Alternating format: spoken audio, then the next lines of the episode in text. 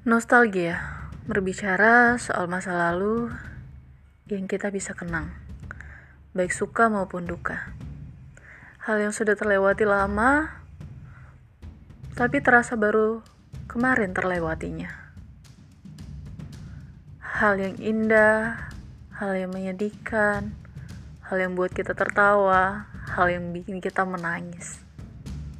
Aku mau ajak kalian bernostalgia. Ingat, suatu kenangan lalu